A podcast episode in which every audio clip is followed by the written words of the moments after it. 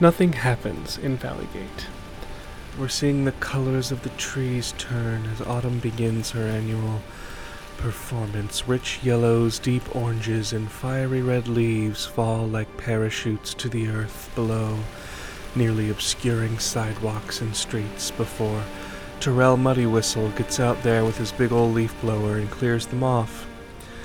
Intermingled with the trinity of fall colors were bright blue leaves from the hearth trees that line the streets of town and provide us with power for our homes and businesses. They're a greenish red all year, but when the grand procession of autumn begins, they play their part and sprinkle cerulean confetti among the masses. And in the evenings, the typical red glow from within the twisting trunks of the trees turns a serene lavender that will, in time, fade to an icy blue when winter approaches.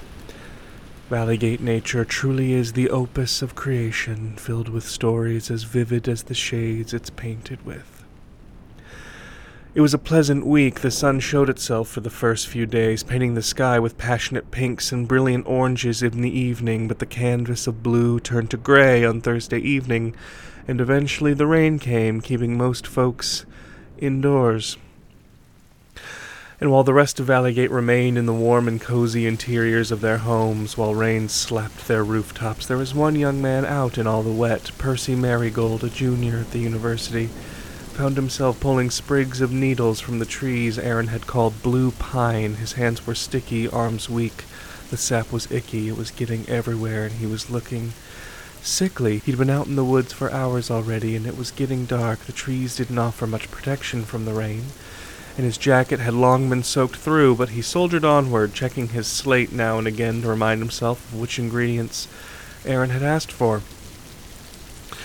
You see, the week before, on Tuesday night, Percy had seen Brandon Pepperpetal follow Erin into the woods, staying far enough back so she wouldn't notice him. Percy had overheard Brandon saying he was going to ask her to be his date to the spirit feast and was going to ask her in private. This concerned Percy, as he had also had that plan and had finally worked up the courage to do so.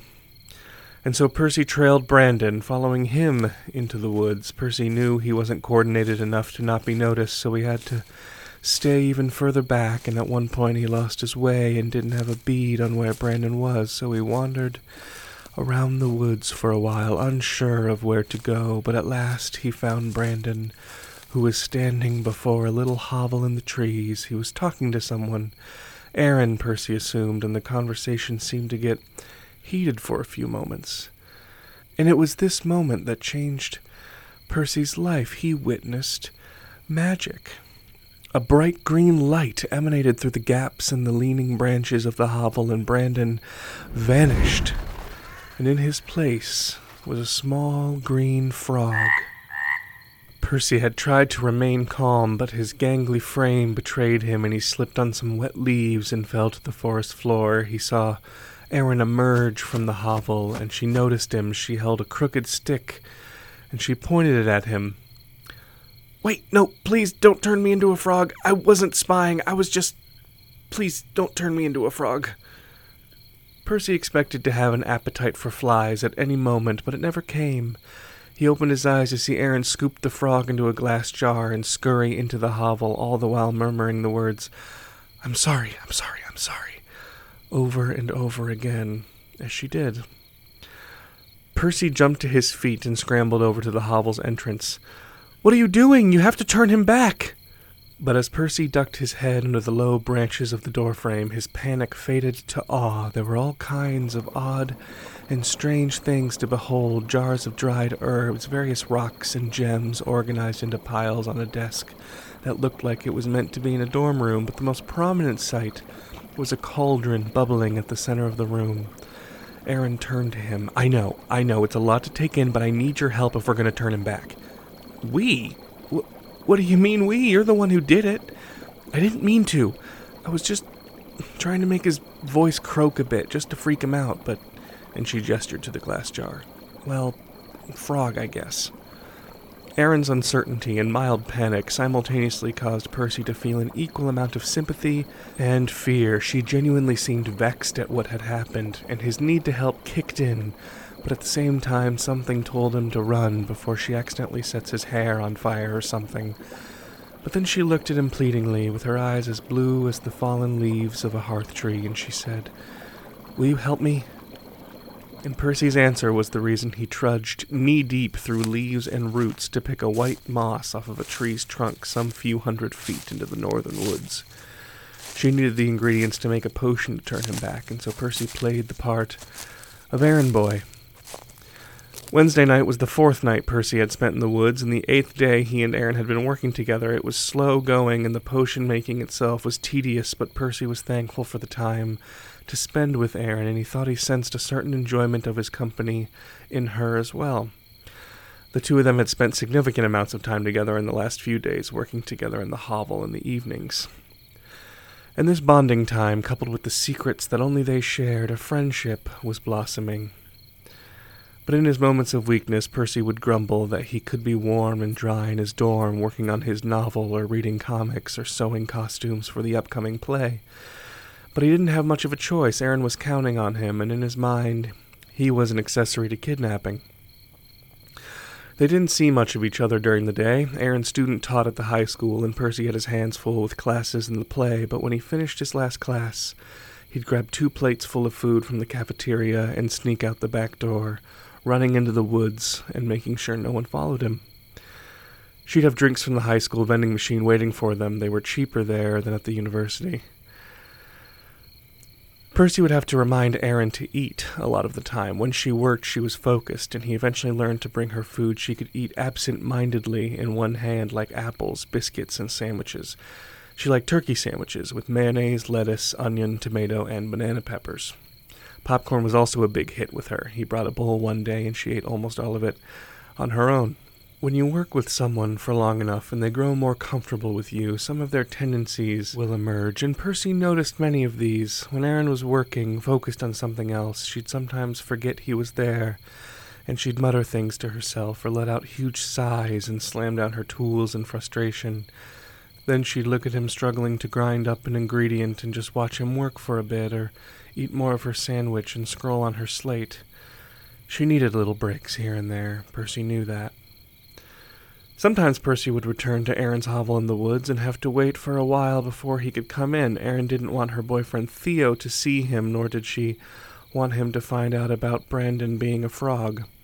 He seemed to exasperate her. She seemed more annoyed than loving with him, but before long she'd send him on an errand somewhere in town and he'd kiss her on the cheek and leave. Then Percy would get a text letting him know the coast was clear. Percy was beginning to see that the frog situation was just one of the problems Erin had on her mind. When Percy returned to the hovel with all the ingredients he needed on Wednesday night, he placed them down on one of the tables. Erin was halfway through a sandwich, looking over the same book she studies whenever she's stumped. I got everything you asked for, including a little treat. Oh, and I couldn't find mushrooms in the woods, so I had to stop at the grocery store. Eh, store bought works. Can you start grinding up the mushrooms with the powdered pearl? Percy set to work, and Erin finally put the book down and began plucking pine needles from the sprigs he had collected. They worked in silence for a few minutes, a silence that seemed more profound than ever before, so Percy pulled out his wireless speaker and began playing some music, and after a few songs, he spoke. So, why not have Theo help you with all of this? he asked, still grinding away at the mortar and pestle.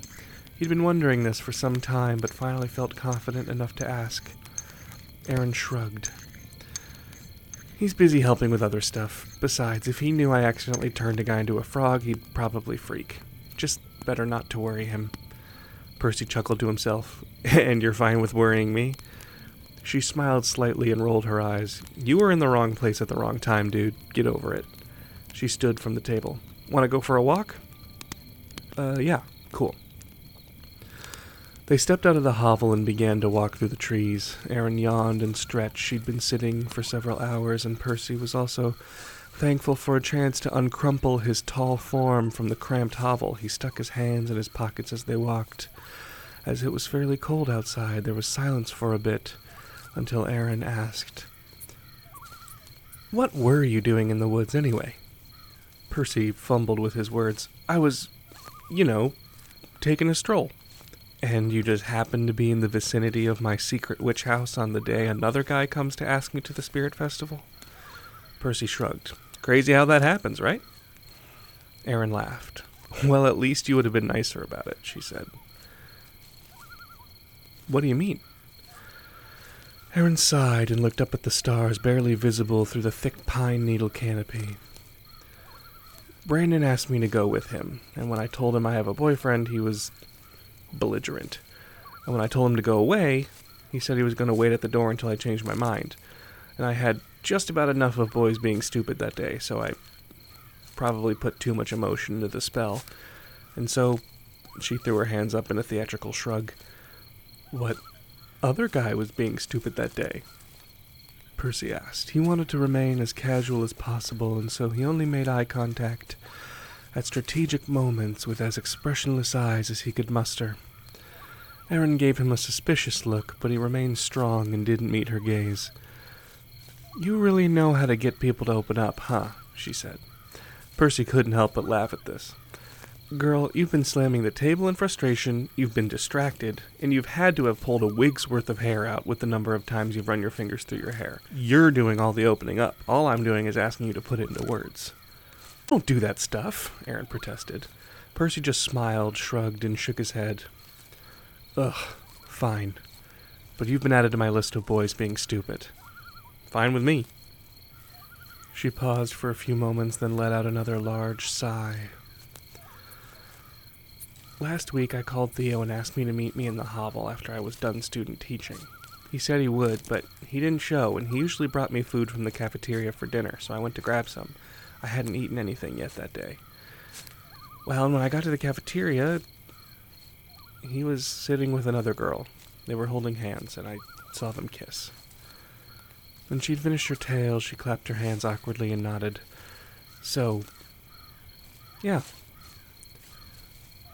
Ah, uh, I'm sorry, Erin. Percy managed. What a jerk.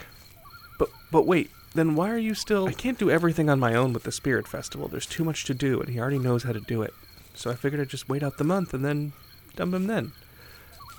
Well, I've been helping you. Why not just teach me how to do that stuff? Erin shook her head. It's too much. I couldn't ask you to do all that. Uh, I'm pretty sure I'm asking you to show me how to do it. It can't be easy having to be so close to someone you feel so strongly about, having to pretend your feelings are something they're not. Like you? She asked. Percy looked down at the leaves below him and blushed. I don't know what you're talking about. Come on, I know you came here that day to ask me to the feast. I also know you've stolen enough glances for it to be a felony. Percy couldn't help but smile. Yeah, I knew it. You're not the only perceptive person in this woods. Theo was going to take me, but I, I don't know, you're meant to dance afterward, and I don't really dance. I'll admit, I was going to ask you before I knew you had a boyfriend, and sure, maybe I was interested, but you are, or were, or whatever, in a committed relationship, and even now, I don't want to take advantage of that vulnerability. He took a step away with his hands up. Erin laughed, reached a hand toward his, and intertwined her fingers. She pulled him back to her side. Get back over here, she said. Her hands were warm, a bit sweaty from work, but soft. If you want to learn, I'll teach you, but you can't be mad if things get hard. You asked me to teach you, remember? Yeah, totally understand, Percy said. And yes, I'll go with you to the spirit feast. Uh, are you sure? I, I don't want you to feel any pressure. I don't. But if I wake up tomorrow and think all this was a mistake, I'll let you know. Percy smiled. I look forward to it. They walked for a bit more, still holding hands but not saying much. They were getting close to the hovel, and the music Percy had been playing was audible from just outside. Let's make a deal. You teach me to ward off spirits, and I'll teach you to dance, Percy said. You know how to dance? I've been in musicals since I was seven. Yes, I know how to dance. Well, then let's do our first lesson right now, she said. Okay, well, we can start extremely basic. If you put your hands behind my neck and I put Mine here? He placed his hands on her waist just above her hips and gave her a questioning look. She nodded slightly. Uh huh. Okay, and now we just. Percy stepped back and forth. Sway. Starting off real basic, she laughed. Okay, now you go. She cocked her head, confused. You gotta tell me a thing about spirits or whatever. Oh, okay. Uh, well, sage is a great herb for warding off some of the lesser spirits. They don't like the smell, and it can give off a kind of weird aura for them. Percy nodded. Hmm. I didn't know that. Erin nodded as well, and she yawned. Getting tired there, sleepyhead? Percy said. Shut up, she laughed and wrapped her arms around his waist, resting her head on his chest. You're freakishly tall, you know that? She said, her words slightly muffled by his shirt. I get that a lot, he said. Hey, uh, you're gonna break up with Theo, right? Just wondering if I'm being a home wrecker right now. She laughed. Yeah, I'll do it tomorrow, I promise.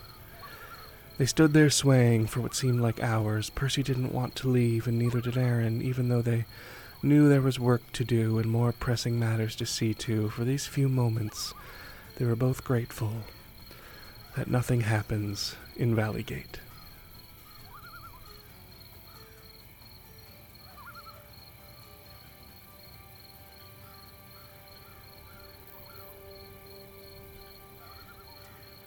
This episode of Nothing Happens in Valleygate was written, recorded, edited, and sound designed by me, Josiah Duff. But the music you are hearing right now is by my good friend Andy Ferris. Thanks, Andy, so much.